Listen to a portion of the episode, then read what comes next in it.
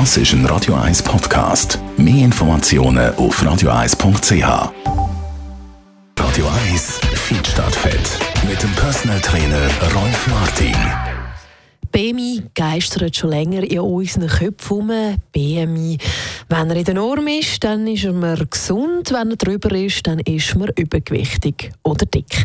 Rolf Martin, Radio 1 Fitness-Experte. Ist das wirklich so ein gutes Mittel, um zu sagen, ob man zu dick ist? Äh, BMI, das ist äh, Gewicht, Körpergewicht teilt durch Größe im Quadrat. Äh, das hat er eine Zahl gegeben, genau, und hat er einen Hinweis gegeben, mit einer Tabelle haben wir können schauen, ja, bin ich jetzt, gehöre ich jetzt zu den Risikogruppen oder nicht. Leider, leider kann man den nicht auf alle anwenden, weil äh, ich persönlich bin ein Opfer vom BMI. Äh, da ich äh, flügerisch tätig bin, muss ich alle Jahre in einen flügerärztlichen Untersuch. Und der Arzt hat mir den BMI berechnet und ist auf 26 gekommen.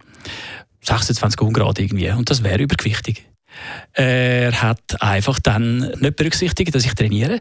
Durch das Muskulatur habe und die, mein Gewicht natürlich um mehr als 10 Kilo höher ist als durchschnittlich auf Größe bezogen. Somit stimmt der Wert nicht. Und er stimmt auch nicht bei mageren Leuten. Ich kenne also Leute, die haben einen super guten BMI-Index, haben aber sind so mager, dass praktisch keine Muskulatur da ist. Ja, und durch das sind die auch nicht gesund.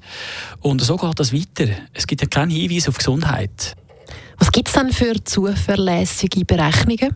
Ja, wenn man natürlich würde den Aktivitätsfaktor drin nehmen, oder? Wenn man jetzt äh, noch einen Faktor würde drin nehmen für äh, ja, die Aktivität, die wir haben, die Ernährungsgewohnheiten oder eben eine Körperfettmessung, das ist natürlich der beste Faktor. Da kannst du dann schauen, ja, wie viel Körperfett im Verhältnis zu der Muskulatur habe ich dann, oder?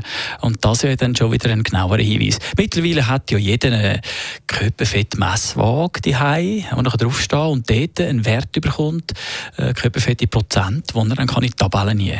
Aber sicher ist das ein zuverlässiger Wert als BMI. Je weniger Körperfett, desto gesünder, kann man das so sagen? ja, es gibt einen bestimmten Bereich. Irgendwo hört das natürlich auf. Wenn wir dann zu wenig haben, ist es auch wieder falsch.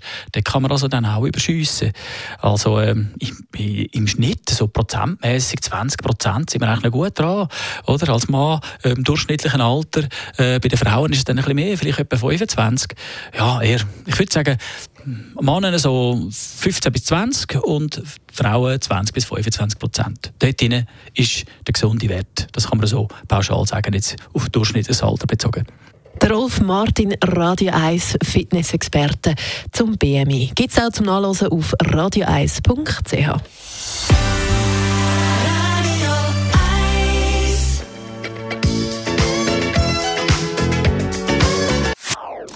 Das ist ein Radio 1 Podcast. Mehr Informationen auf radio1.ch.